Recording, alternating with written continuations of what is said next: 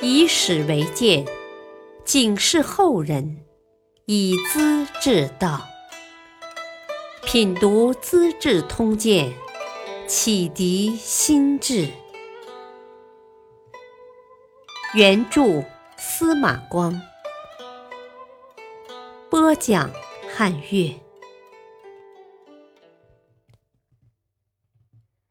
第八十三集：刘备隆中访诸葛，孔明纵谈天下事。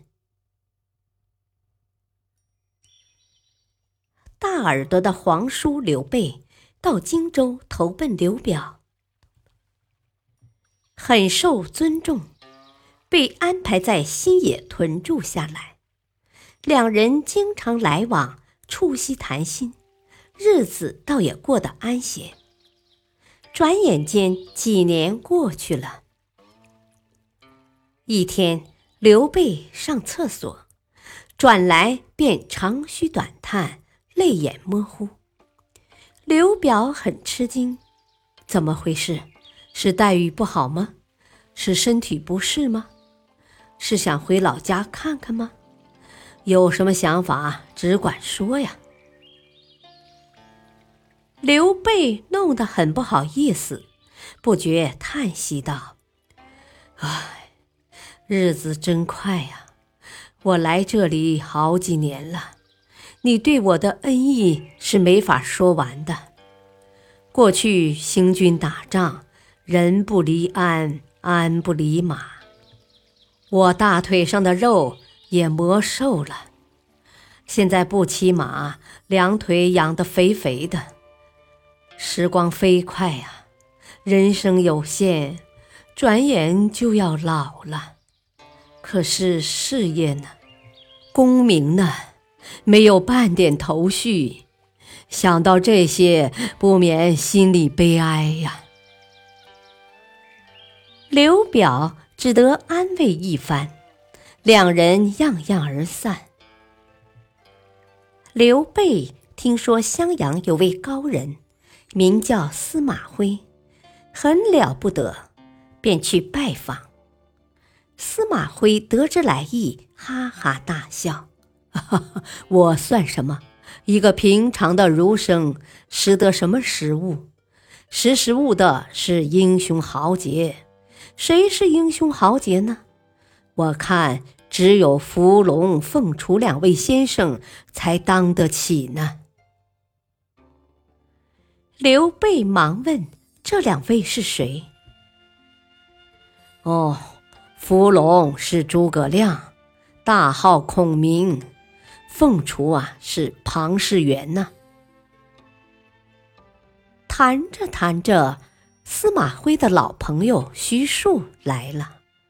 他原先也认识刘备，三人又提起刚才的话头。徐庶赞叹的不得了：“诸葛孔明嘛，一条卧在山里的龙。”刘将军也想见见他吗？刘备点点头，啊，当然，当然，我明天回新野去，你就约他一起来吧。徐庶连连摇头，不成，不成，这个人是不会主动来找你的，你亲自去拜望，他还不一定肯见呢。过了几天，刘备带着关羽和张飞，到了襄阳的隆中。沿途岗岭绵延，林木葱茏，间杂着一片一片的庄稼，景色秀丽。他们好不容易问到孔明的住处，原来是一座茅草屋。敲敲门，出来一个童儿，说：“主人出门去了。”别的事一问三不知，这三人只得转回。过了几天，又来寻访，哪知还是扑了个空，把个暴脾气的张飞气得火冒三丈，跳起脚来，好容易被刘备劝住了。刘备第三次又去拜访诸葛亮，这次诸葛亮没有外出，也没有访友，但正躺在床上睡觉呢。刘备为了不打扰诸葛亮，就站在门外等着，直到诸葛亮醒来。交谈之下，彼此真是一见如故。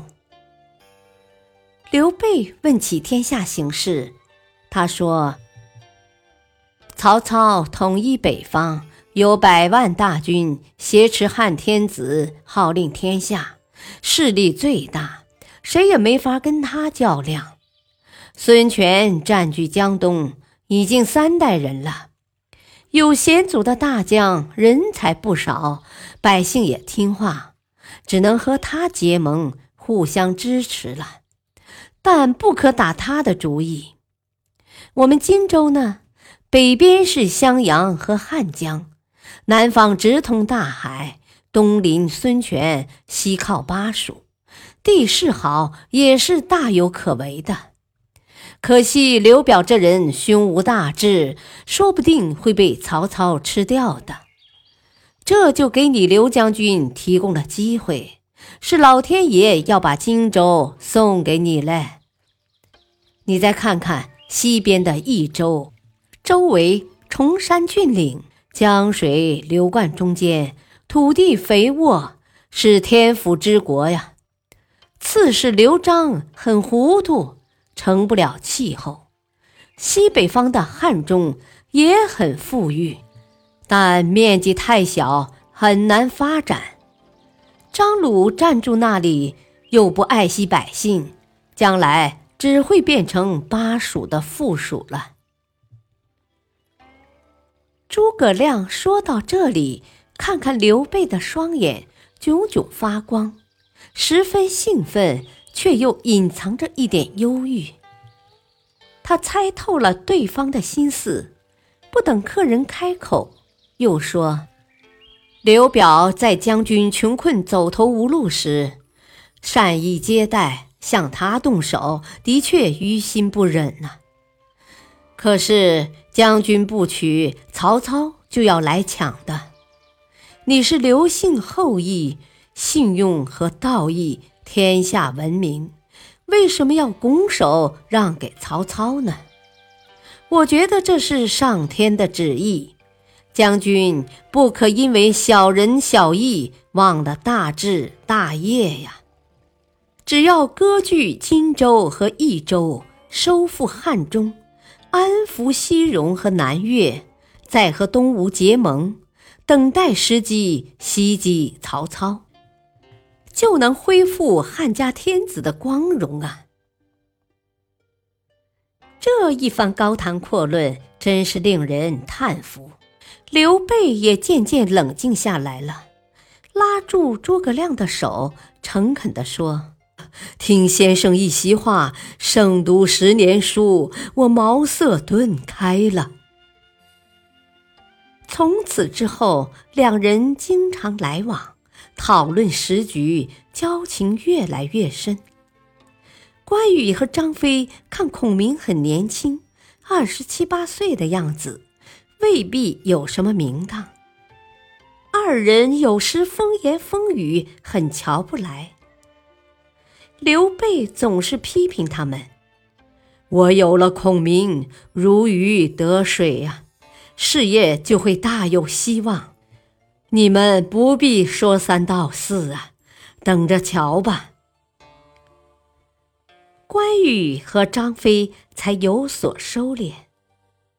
从此，刘备有了主心骨，目标明确，精神焕发，准备大干一番了。感谢收听，下期播讲抽楼梯。孔明指迷，长柏坡，张飞逞威。敬请收听，再会。